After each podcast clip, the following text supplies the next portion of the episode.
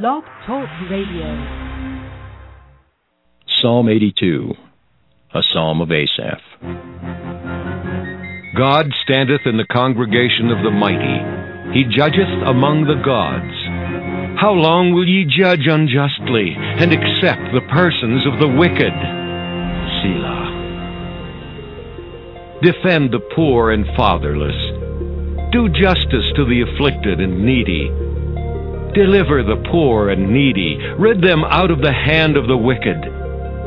They know not, neither will they understand. They walk on in darkness. All the foundations of the earth are out of course.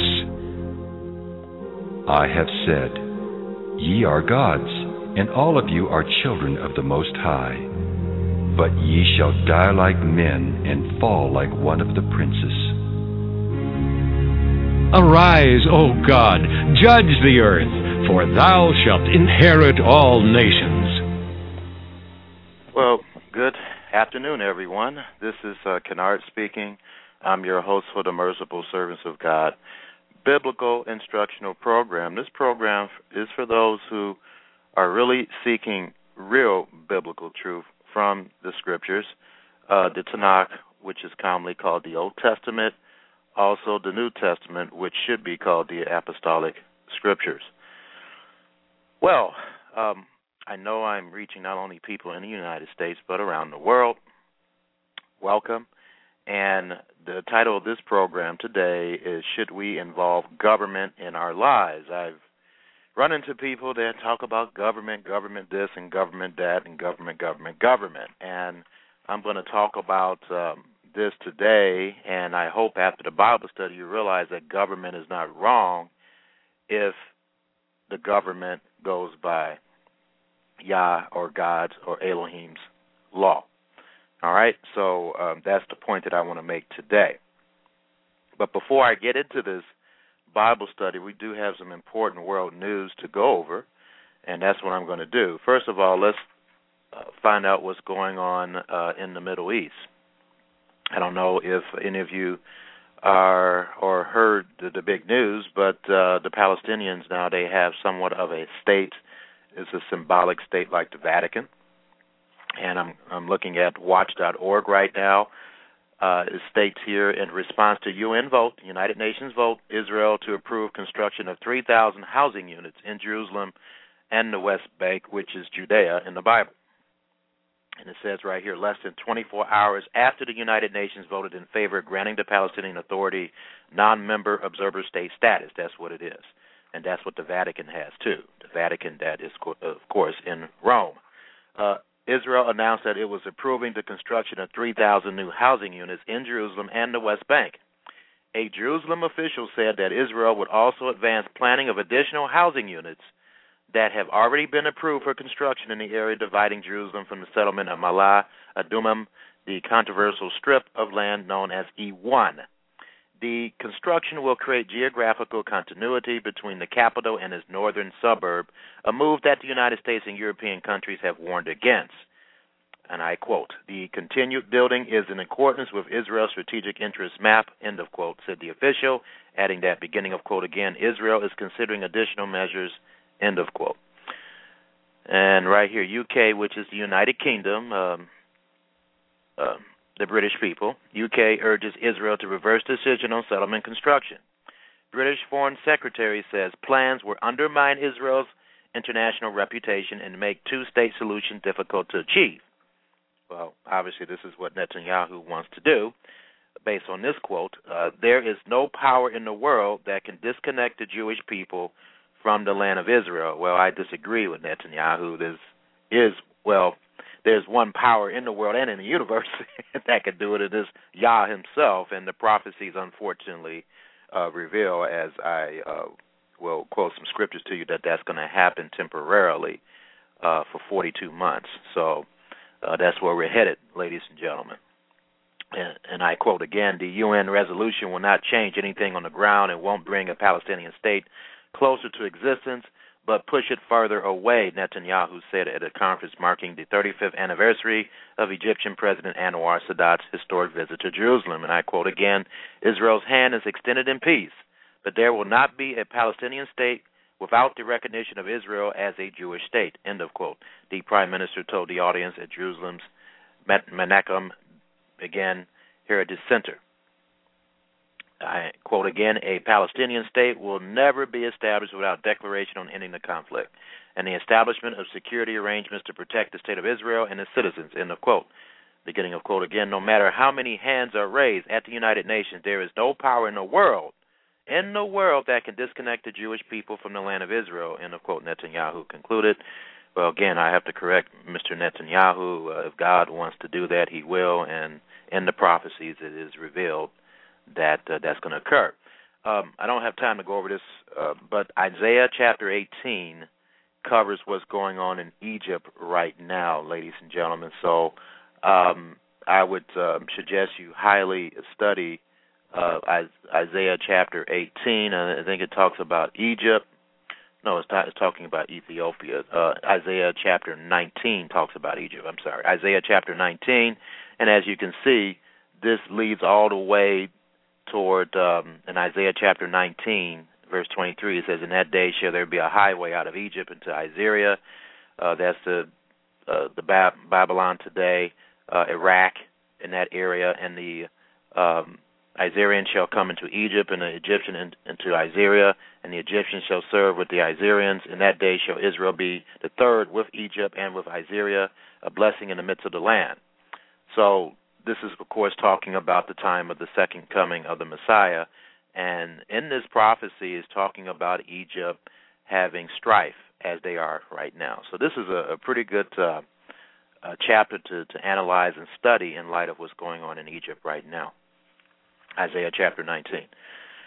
All right, so we're talking about the Middle East, and I did mention some things that I need to go over here in reference to Jerusalem being trampled over by the nations or the Gentiles. And the Bible clearly reveals that despite what people think and so forth. Revelation chapter 11, starting in verse 1. I'm going to read this in the King James Version, but it's pretty clear in the King James Version. Verse 1, and there was given me a reed like unto a rod. And this is the same phraseology that's used in Ezekiel chapter 40 or similar. The angel's measuring something. Obviously, he's measuring a building. So this is a prophecy that the temple will be built, despite what people think. The templeinstitute.org, www.templeinstitute.org. If you go there, you can see that they are already preparing to build the temple. They have everything in force. It's just going to be delayed because there needs to be a war, as the scriptures indicate. I'm going to show that to you today. Some war that's going to occur to provoke the Jews and encourage the Jews to start building the temple so that we can have sacrifices, so the sacrifices can be stopped and the prophesied abomination of desolation occurs. Anyway, Revelation 11, verse 1, and there was given me a reed like unto a rod, and the angel stood, saying, rise and measure the temple of God. This is a literal temple, it's not a spiritual temple, and the altar and them that worship therein. So let's understand what this scripture is saying. Yah, through John the apostle, is stating that there will be a, number one, a temple of God, a building, number two, an altar, and then number three, people that are worshiping therein. All right? Three elements. Verse 2, but the court, which is without the temple, leave out, and some people are saying this may be the court of the Gentiles, we'll see, and measure it not, for it is given unto the Gentiles or the nations, the other nations, okay? And the holy city, well, you know what the holy city is, folks. I certainly hope you know what the holy city is. It's Jerusalem. Shall they tread underfoot 42 months? So the holy city, which is Jerusalem, they shall tread underfoot 42 months. It's not half the city, it's all the city. All right, the holy city shall they tread underfoot 42 months or 3.5 years. And then verse 3, and I will give power unto my two witnesses, and they shall prophesy 1,260 days, clothed in sackcloth, and that's another Bible study. But anyway, getting back to, I want to focus on verse 2, what it says that the holy city, Jerusalem, shall they tread underfoot 42 months. Let's go to Luke chapter 21. Our Lord and Savior helped us understand this prophecy a little better here. even though this happened back in the first century, it's going to happen again. Prophecy is cyclical. It happens over and over and over again in commonality or in similarity. All right? Luke chapter 21, starting in verse 20. And when you shall see Jerusalem, that's the holy city, compassed with armies, then know that the desolation is near. Hasn't occurred yet, but it's going to happen. All right? Then verse 21, then let them which you are in Judea or the West Bank flee to the mountains. So if you're in the West Bank at this time, you better flee the mountains. And let them which are in the midst of it or in the middle of it or in Jerusalem depart out. So these are instructions from our Lord and Savior. If at this time you see armies surrounding Jerusalem, then you ought to flee, get out of the West Bank if you're living in the West Bank, go to the nearest mountains, Pella, those are the nearest mountains near that area, and let them which are in the midst or in the middle of Jerusalem depart out, and let them that are in the countries enter thereinto. So anybody that's in America that's rich enough to go to Jerusalem or any other name, you better not go into Jerusalem at this time. Okay, verse 22. Why? Because these be the days of vengeance, that all things which are written may be fulfilled. So obviously this did not happen in the first century. This is a prophecy for the end time. So I want you to understand. I want you to understand what I'm talking about here, okay? The prophecies clearly reveal that Jerusalem, despite what Netanyahu is stating, will be totally taken over for 42 months. That's why our Lord and Savior is telling you to get out of Jerusalem. If you're in the West Bank, go to the mountains, go to Pella. Those are the nearest mountains near the West Bank. If you are in Jerusalem, get out of Jerusalem. If you are thinking about going to Jerusalem, don't, because the whole city will be taken over. Verse 22, for these be the days of vengeance, that all things which are written may be fulfilled. That's an end-time prophecy.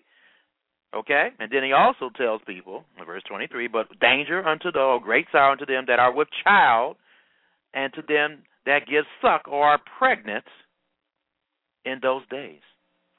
For there shall be great distress in the land and wrath upon this people. All right? So if you see this coming, don't think about what he's saying here. I wouldn't think about getting pregnant, ladies, at this time. He's warning you here, all right? Because it's going to be difficult. And then verse 24, and they shall fall by the edge of the sword. War, war, war, okay? And shall be led away captive into all nations. And Jerusalem, the holy city, shall be trodden down of the Gentiles until the times of the Gentiles be fulfilled. This happened in the past. It's going to happen again based on Revelation chapter 11 again.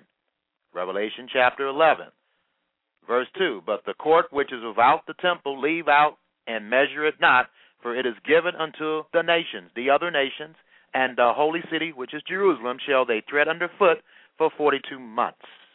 Notice that in Luke chapter 21, he uses similar phraseology to define that the holy city is Jerusalem.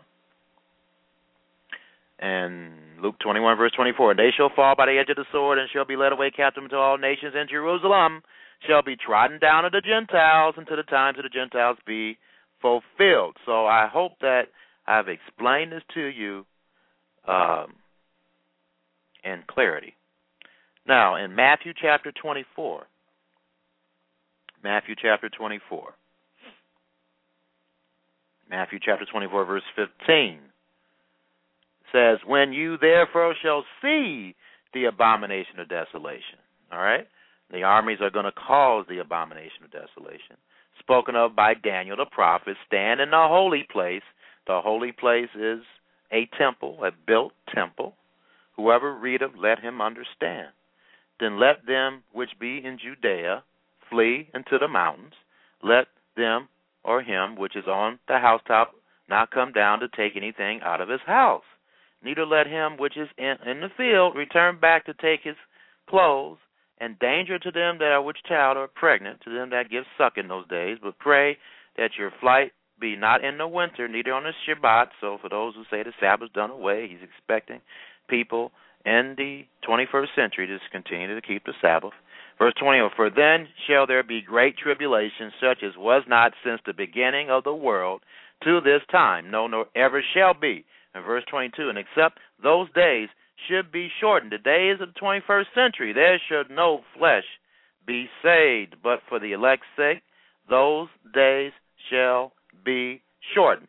That's the good news. Now, let's understand, and this is what Hanukkah really is all about. I'm going to be celebrating that, and other people that fellowship with me, and, of course, those around the world who understand what Hanukkah is all about will be fellowshipping, and Hanukkah has everything to do with what I'm talking about today, the abomination of desolation.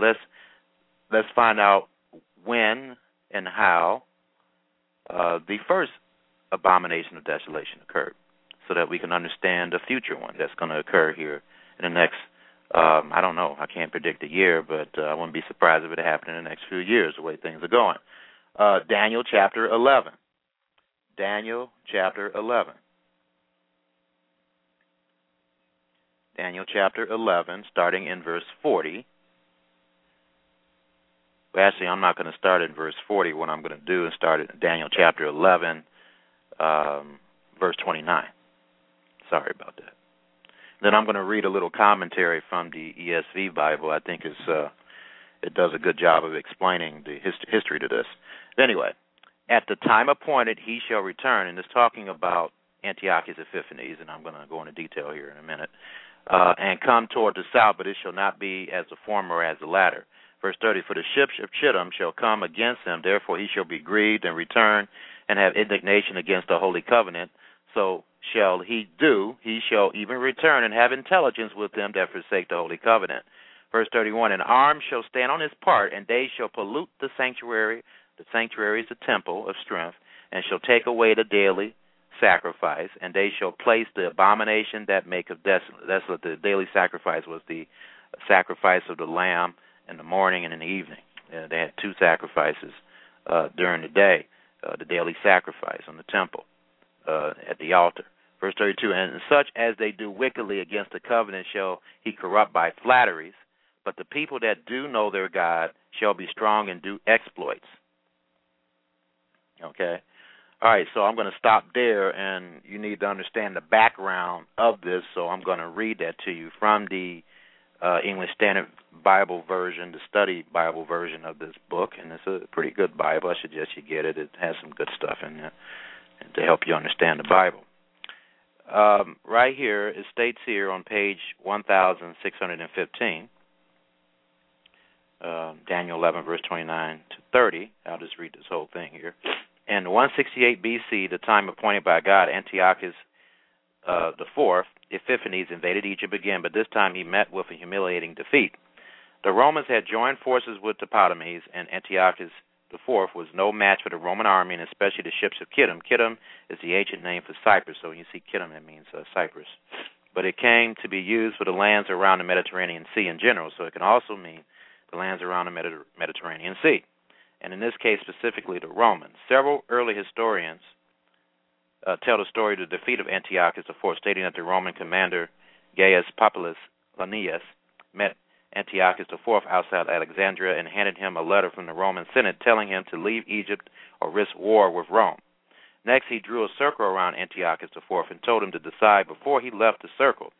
Antiochus IV wisely chose to leave Egypt, and then in 167 B.C., he turned his anger toward Palestine and be enraged and take action against the Holy Covenants. That's what that says in that scripture. And sent his chief tax collector, Apollonius, and this is interesting, we're going to be talking about taxes today. It seems like we can never get away from taxes. To Jerusalem, initially, Apollonius appeared to come in peace. But on the Sabbath, he began killing people and plundering the city. And this is in reference to First Maccabees, which isn't scripture, but it's an historical record that's linked with the abomination of desolation and Hanukkah. First Maccabees, chapter 1, verse 30 to 32, and Second Maccabees, chapter 5, verses 25 to 26. So, First Maccabees 1, verses 30 to 32, and Second Maccabees, verses 5 Second Maccabees chapter 5, verses 25 to 26. Now, Antiochus Epiphanes, he also rewarded those Jews who supported the Hellenistic policies or the Greek policies, pagan policies. Like the high priest Menelaus, he will pay attention to those who forsake the Holy Covenant. So forsaking the Holy Covenant was forsaking the truth of God, or Judaism, righteous Judaism, which is in line with God. That's what that was, all right? Now, later in 167 B.C., Syrian forces came back to suppress the Jewish religious practices in earnest. They entered the temple, possibly called the temple and fortress because it was the religious strength of the people, or else Antiochus Epiphanes profaned the temple and the fortress also.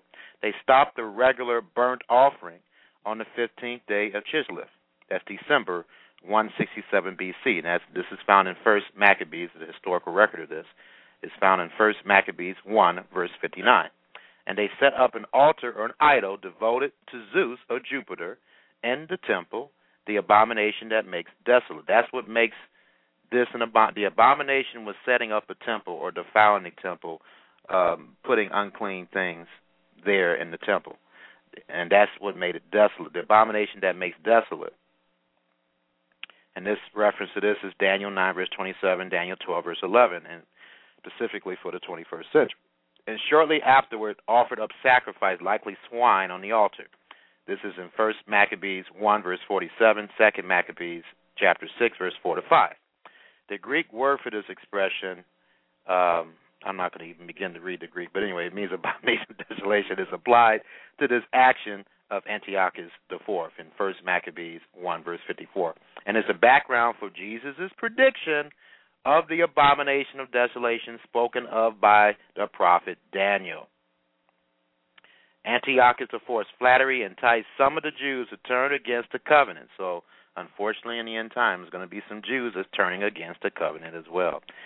First Maccabees chapter 2, verse 18, and Second Maccabees 7, verse 24. But some faithful Jews, those who know their God, choose to stand strong and die rather than to go against God's laws, and that's what it's about, too.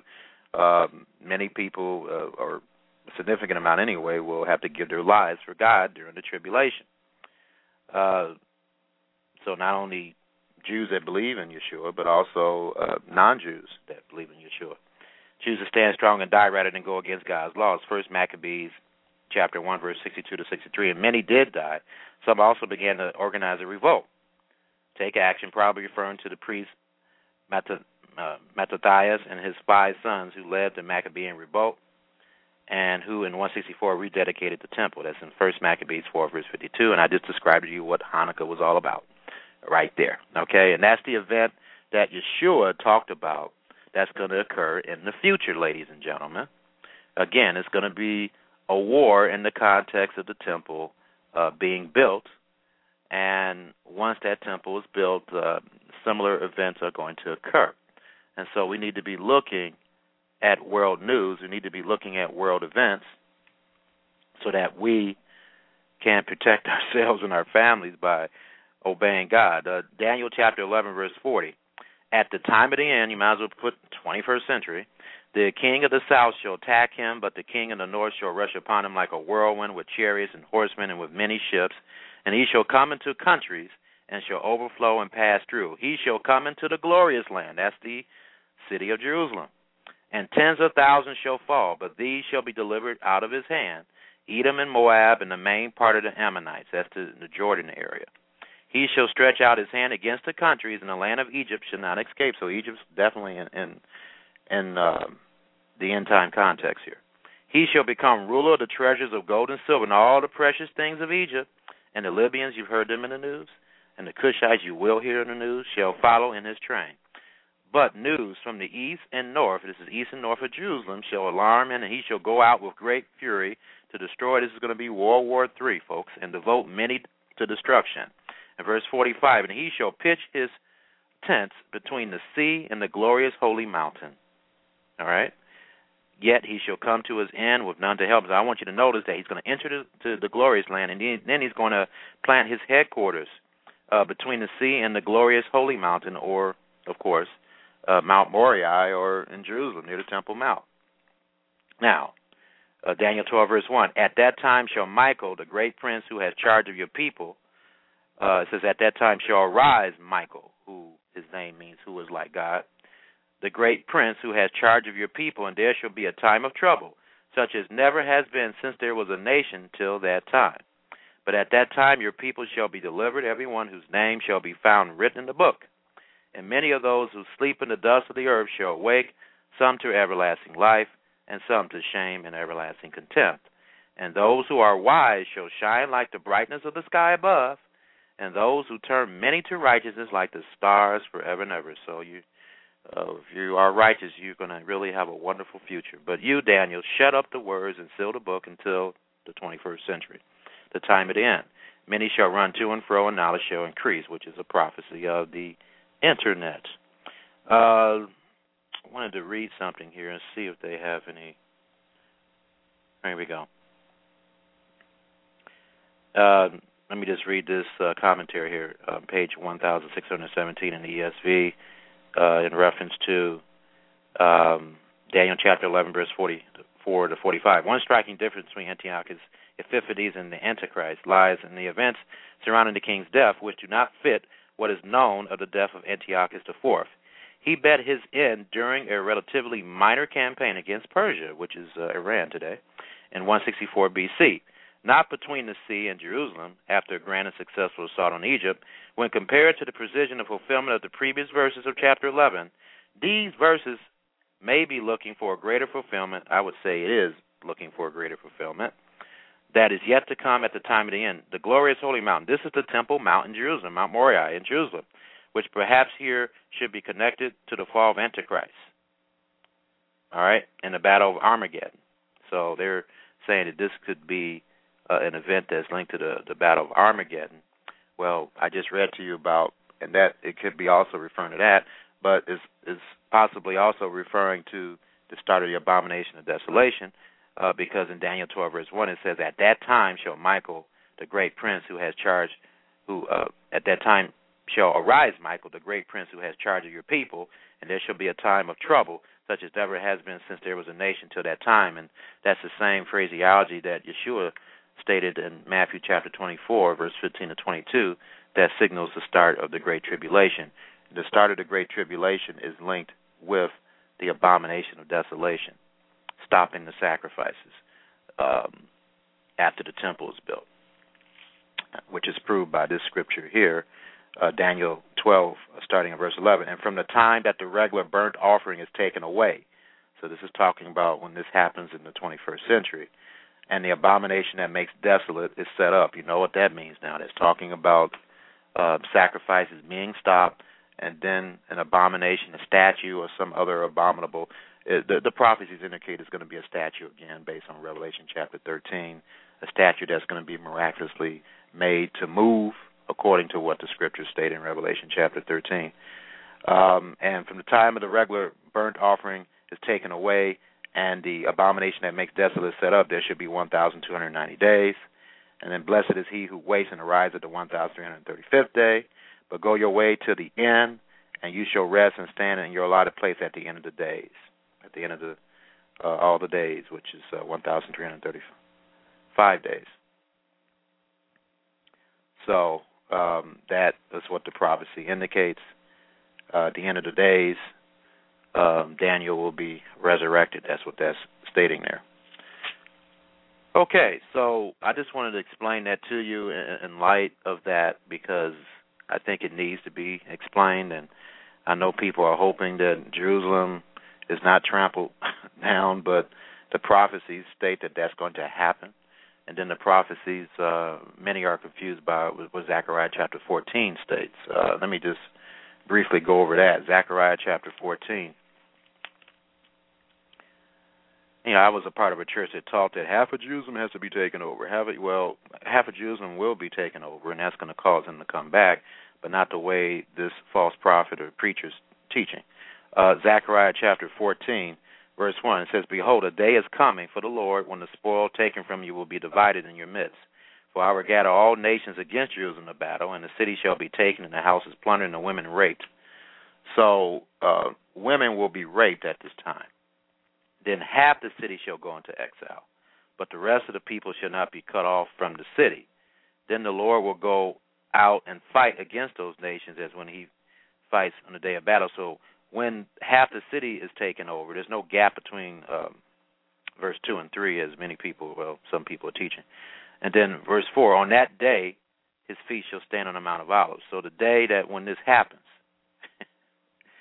that's when he's coming back, all right? And this is after the tribulation or during the toward the end of the tribulation when he does this. It says, behold, a day is coming for the Lord when the spoil taken from you will be divided in your midst, for I will gather all the nations against Jerusalem in battle, and the city shall be taken. This is talking about the battle of Armageddon here. And the houses plundered and the women raped. Half the city shall go into exile, but the rest of the people shall not be cut off from the city. So it's going to be some people cut off and some not. Then the Lord will go out and fight against those nations as when he fights on the day of battle. What nations? The nations that are going to gather against Jerusalem to battle God. On that day his feet shall stand on the Mount of Olives that lies before Jerusalem on the east, and the Mount of Olives shall be split in two from east to west by a very wide valley. So anyway, and then Joel explains this further. Joel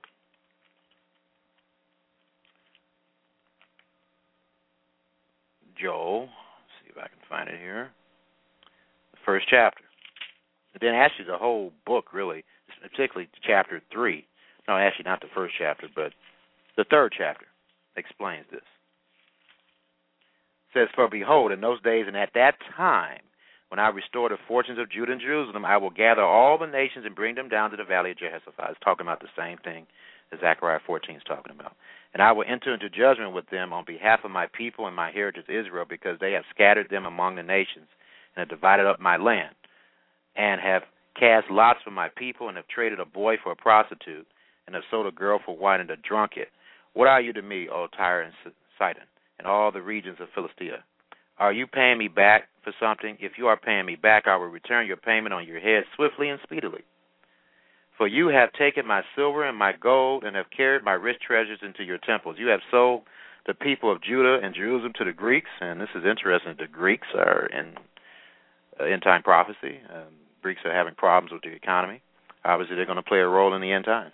In order to remove them far from their own border, behold, I will stir them up from the place to which you have sold them, and I will return your payment on your head.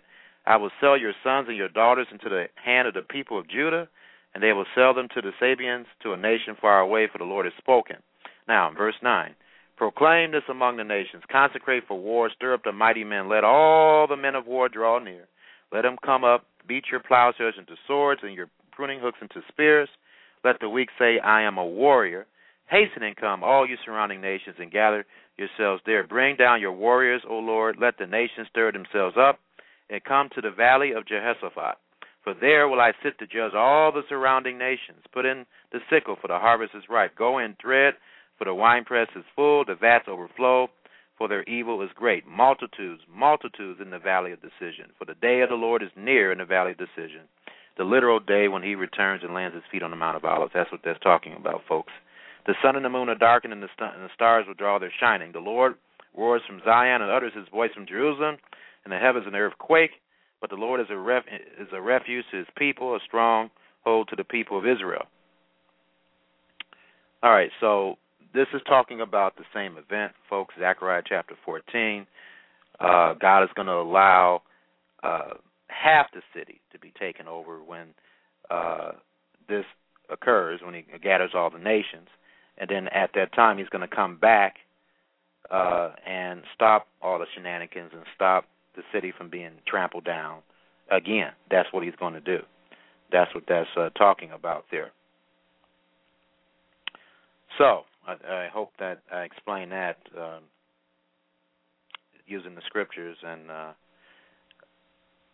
if you have any other questions or concerns, you can email me about that, Kennard@mercifulservantsofgod.com. And notice here in verse 2 that women are going to be raped. And the city is going to be taken, and then half of it will go into exile. At the start of the tribulation, the whole city is going to be trampled down. So there's a difference between that.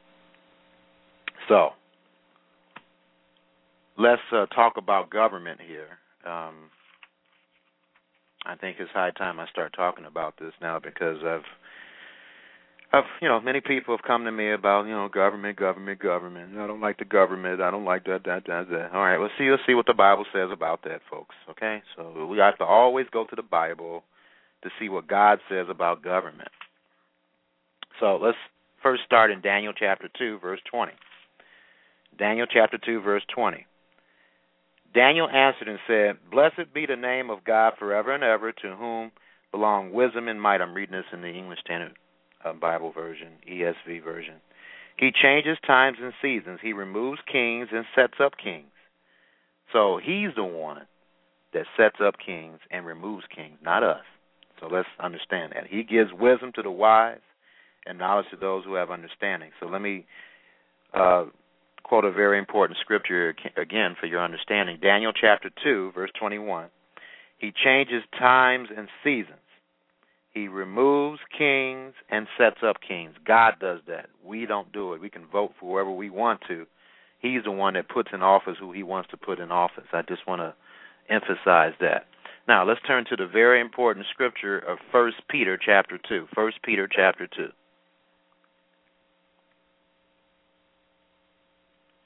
First Peter chapter 2, beginning in verse 13.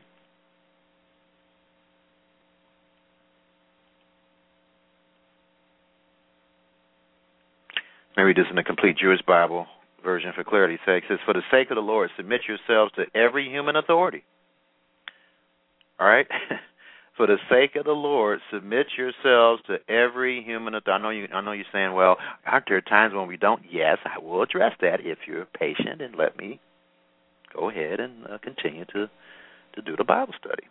But anyway, 1 Peter chapter 2, verse 13, "For the sake of the Lord, submit yourselves to every human authority, whether to the emperor as being supreme or to governors as being sent by him, by God, to punish wrongdoers and praise those who do what is good." So our governments, believe it or not, they do praise those who do what is good. I've seen many cases on television where someone did something that was great, and it was honored on the news. So government is not all bad, folks. Okay, let's understand that. All right, let's not. You mentioned government. Don't act like it's the worst thing in the world, because it isn't. If you understand that God has ordained government, all right, and He's going to be using government to rule us.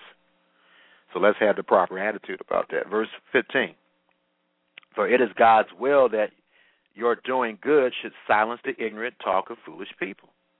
And verse 16, "Submit as people who are free, but not letting your freedom serve as an excuse for evil." And that's very important. So in verse 16, "Submit as people who are free, but not letting your freedom serve as an excuse for evil. Rather, submit as God's servants."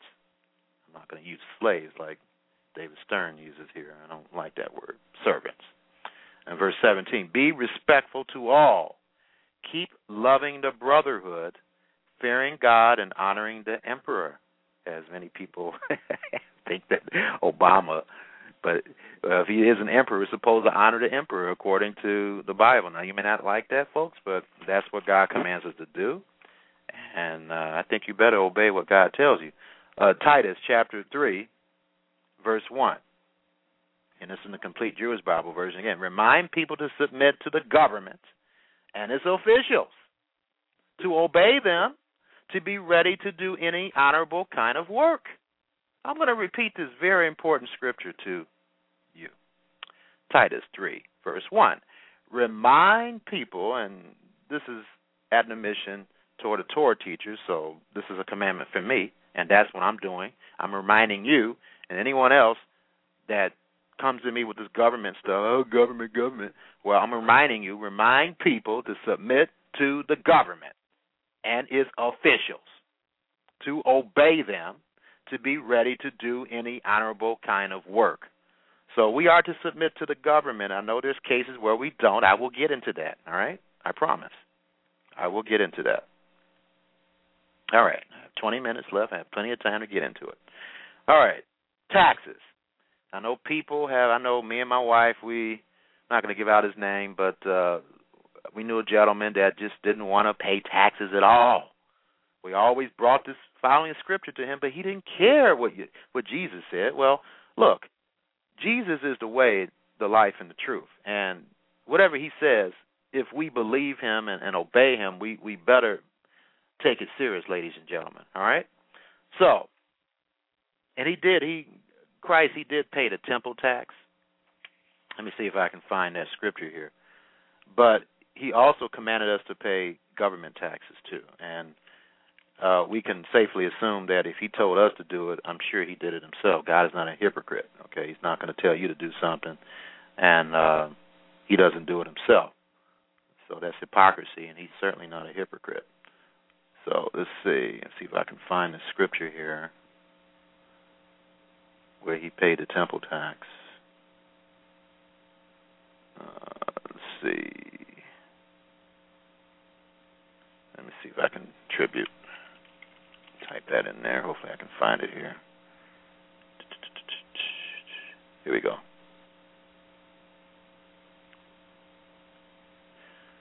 Here we go. Matthew chapter 17, verse 24. Matthew 17, verse 24. And when they were come to Capernaum, they that received tribute money or tax money came to Peter and said, does your master pay tribute? In verse 25, he says yes. So he paid taxes, folks. And when he came, and when he was coming to the house, Jesus prevented him, saying, what thinkest thou, Simon?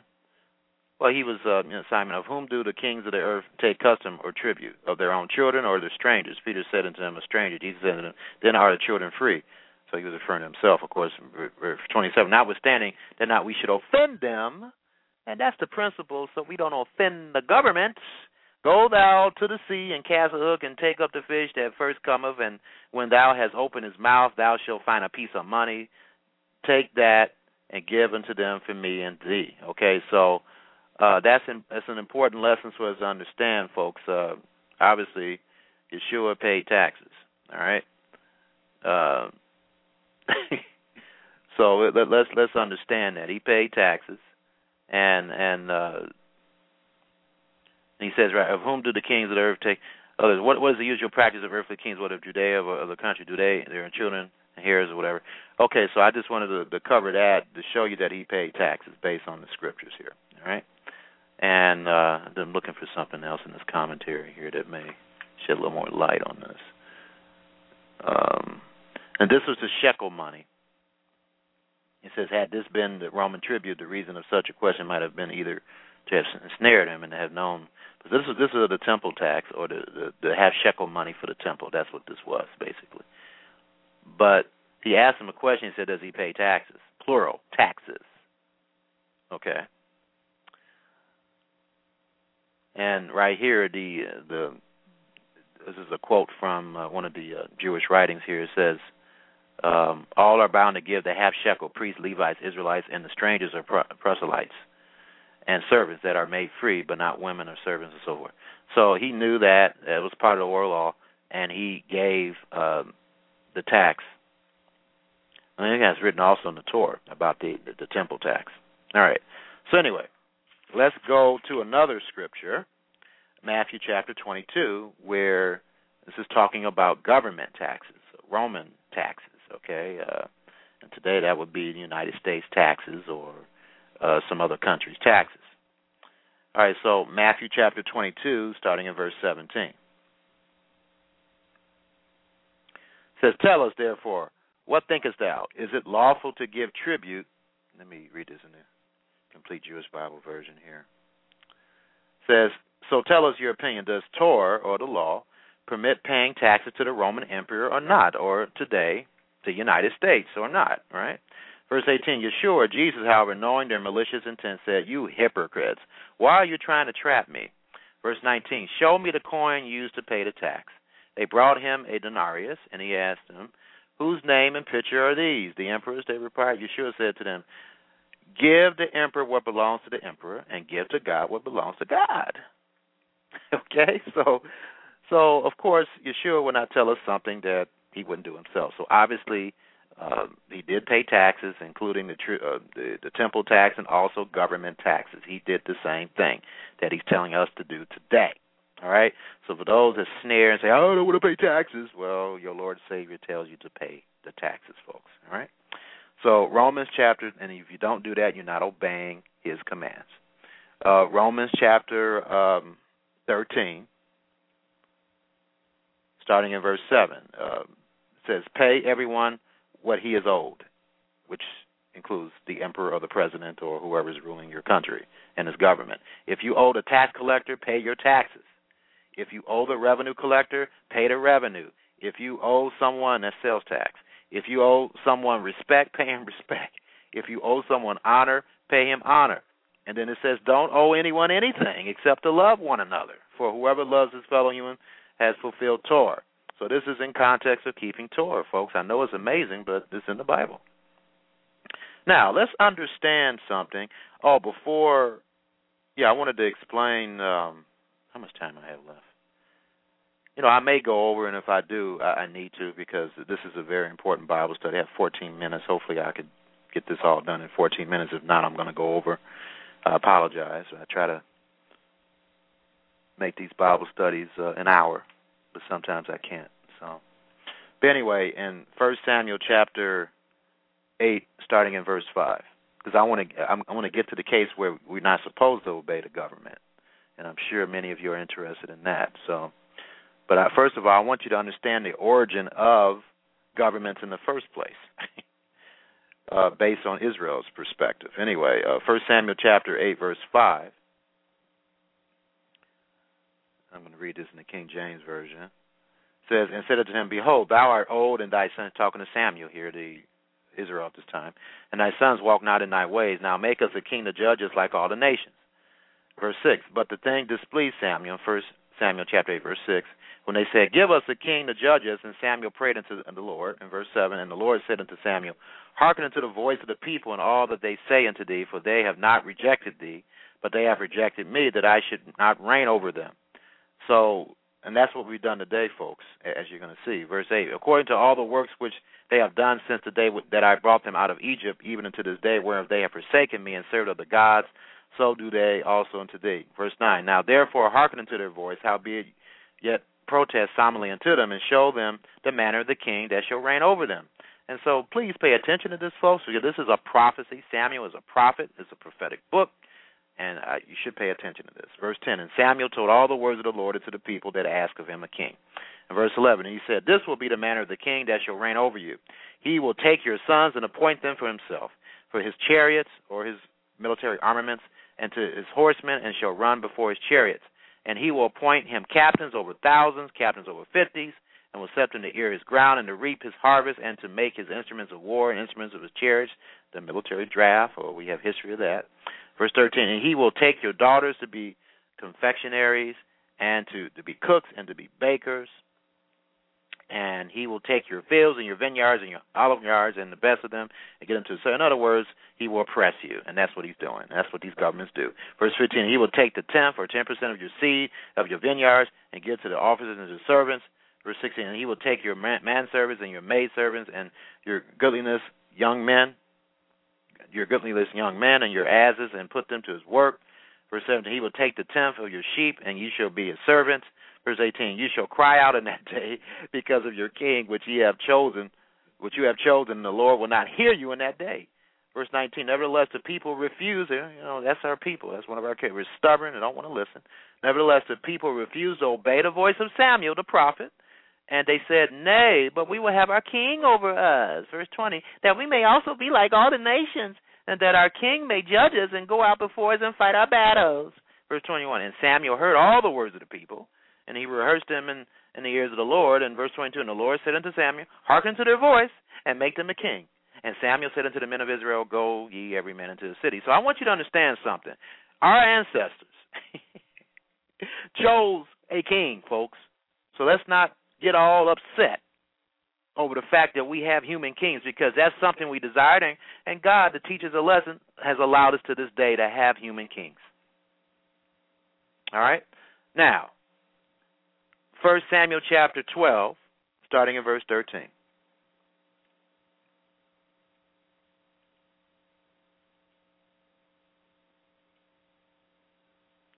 First Samuel chapter 12, verse 13.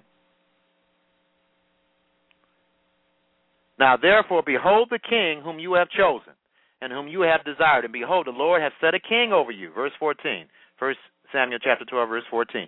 If you will fear the Lord and serve him and obey his voice and not rebel against the commandment of the Lord, then shall both you and also the king that reigns over you continue following the Lord your God. But, and the but is happening, and it's continued to happen for thousands of years, verse 15, but if you will not obey the voice of the Lord, but rebel against the commandment of the Lord, then shall the hand of the Lord be against you as it was against your fathers. That's a prophecy. It's happening as I'm speaking, verse 16. Now, therefore, and you know, Obama gets up there and says, God bless America. He might as well say, God curse America, because he's not obeying God. He's not obeying God. When he endorses homosexuality and he says it's okay to have abortions, that's not obeying God, folks. Verse 16, now therefore stand and see this great thing which the Lord will do before your eyes. Verse 17, is it not wheat harvest today? I will call unto the Lord, and he shall send thunder and rain that you may perceive and see that your wickedness is great, which you have done in the sight of the Lord in asking you a king. And verse 18, so Samuel called unto the Lord, and the Lord sent thunder and rain that day, and all the people greatly feared the Lord and Samuel. So he gave a sign, a miraculous sign, to show him that he means business, that he didn't appreciate them asking for a human king. God wants us to desire us to rule over him, not human people, human kings, all right, or presidents. Verse 19, and all the people said unto Samuel, pray for thy service unto the Lord thy God, that we die not, for we have added unto all our sins this evil to ask for a king. I'm going to repeat this 3 times. We have added unto all our sins this evil to ask for a king. Again, we have added unto all our sins this evil to ask us a king. It's sin, ladies and gentlemen, to desire human beings to take the place of God, and that's what they did. Verse 20, and that's what we continue to do today as a nation, and other nations do that as well. Verse 20, and Samuel said unto the people, fear not, you have done all this wickedness, yet turn not aside from following the Lord, but serve the Lord with all your heart. It says it'll work if you don't turn against the Lord. Unfortunately, many governments in this world turn against the Lord. They don't follow the Bible, not completely, okay? Verse 21, and turn ye not aside, for then should ye go after vain things which cannot profit nor deliver, for they are vain. And that's a prophecy. Verse 22, for the Lord will not forsake his people for his great name's sake, because it has pleased the Lord to make you his people. Moreover, as for me, God forbid that I should sin against the Lord in ceasing to pray for you, but I would teach you the good and the right way. Only fear the Lord and serve him in truth with all, what's truth? Psalm 119, verse 142 is the entire teachings of God, including his law, with all your heart, for consider how great things he has done for you. But if you shall still do wickedly, you shall be consumed, both you and your king. Let me repeat that. But if you shall continue to do wickedly, you shall be consumed, both you and your king. Okay? So don't be surprised of any curses that happen in this country, because as of yet, the Obama administration is not going to make an announcement and say, we're going to do everything according to the Bible. If he doesn't make that announcement, then we're going to continue to be cursed, and we will be consumed. But you know, meaning that we're going to have quite a few problems, all right? And voting for someone else is not going to solve it unless that individual makes a devotion to God and announces to the nation that we will keep God's commandments and do things God's way, which that's not going to happen until, more than likely, until Yeshua comes back and lands his feet on the Mount of Olives, ladies and gentlemen, and takes the governments of this world on his shoulder. But anyway, 1 Timothy chapter 2, starting in verse 1, says, I exhort, therefore, that first of all, supplications, prayers, intercessions, and giving of thanks be made for all men, for kings or presidents, and for all that are in authority, that we may lead a quiet and peaceful life in all good godliness and honesty. Okay? So we should pray for our wicked kings, folks. We should pray for our wicked presidents. That's the Bible tells us to do that, all right? And the reason why, that we may lead a quiet and peaceable life in all goodliness or godliness and honesty. And in verse 3, for this is good and acceptable in the sight of God our Savior. Verse 4, who will have all men to be saved. He desires everyone to be saved. and to come into the knowledge of the truth. All right? So Acts chapter 5, verse 27. Now we're going to get to the part where the scriptures plainly reveal where we don't obey government. Acts chapter 5, starting in verse 27. It says right here, and when they had brought them, they set them before the council. This is the Sanhedrin. And the high priest asked him, the context of this is when, it's going to tell you right here, verse 28, Acts 5, verse 20, saying, did not we straitly command you that you should not teach in his name, or Yeshua's name, and Jesus' name, and behold, you have filled Jerusalem with your doctrine, or your teaching, and intend to bring this man's blood upon us, or Yeshua's blood, Jesus' blood upon them. And verse 29, then Peter and the apostles answered, said, we ought to obey God rather than men. So in that case, of course, you do not obey the government, you obey God. I just want to remind you that Daniel served in the government of Babylon. Joseph served in the government of Egypt. Okay, and Shaul, or Paul, was a Roman citizen. And he uses Roman citizenship to get out of a problem. And that's in the book of Acts. So anyway, government is not all bad, folks. And if you continue to think that, you're thinking wrong. You need to repent of that attitude. Government is not all wrong. There's some things wrong about the government, as I just described to you, but government is not all wrong, and God has ordained these governments, these worldly governments, folks. Your scriptures indicate that clearly. First Samuel chapter 15, verse 24.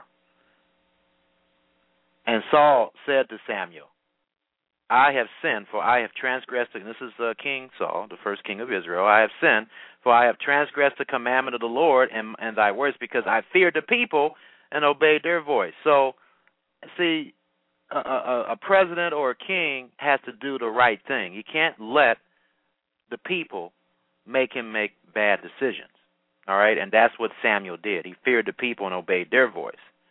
You can't fear the people and obey the people's voice unless the people's voice is in line with God's law, folks. And unfortunately, Samuel didn't know how to rule, and we know the story with Samuel. So Exodus chapter 23, verse 2. Exodus chapter 23, verse 2. It says, thou shalt not follow a multitude to do evil, neither shalt thou speak in the cause of decline after many to rest judgment. So just because the majority thinks it's right doesn't mean it's right. It has to line up with God's commandments, folks. And then Isaiah chapter 9, this is an important scripture that I'm going to close with. Isaiah chapter 9, beginning in verse 6. Verse 6. For unto us a child is born, unto us a son is given, and the government shall be upon his shoulders. So, God, he doesn't have a problem with government as long as that government is in line with his law. And government means the extent of rulership, of dominion that is under authority, all right? So that's what government is. And it states here that for to us a child is born, and to us a son is given, and the government shall be upon his shoulder, and his name shall be called Wonderful Counselor, the Mighty God, the Everlasting Father, the Prince of Peace. Of the increase of his government and peace shall there be no end upon the throne of David and upon his kingdom, to order it and to establish it with judgment and with justice from henceforth even forever. The zeal of the Lord of hosts will perform this. So, ladies and gentlemen, I hope you have the right and proper attitude about government, and we should obey the government as long as it's not influencing us to disobey God. May God bless and keep you, and God willing, I'll be available to you next week. Shalom. Malachi chapter 4. For behold, the day cometh that shall burn as an oven, and all the proud, yea, and all that do wickedly shall be stubble. And the day that cometh shall burn them up, saith the Lord of hosts, that it shall leave them neither root nor branch. But unto you that fear my name shall the Son of Righteousness arise with healing in his wings, and ye shall go forth and grow up as calves of the stall. And ye shall tread down the wicked, for they shall be ashes under the soles of your feet in the day that I shall do this, saith the Lord of hosts. Remember ye the law of Moses my servant, which I commanded unto him in Horeb for all Israel, with the statutes and judgments. Behold, I will send you Elijah the prophet before the coming of the great and dreadful day of the Lord. And he shall turn the heart of the fathers to the children, and the heart of the children to their fathers, lest I come and smite the earth with a curse.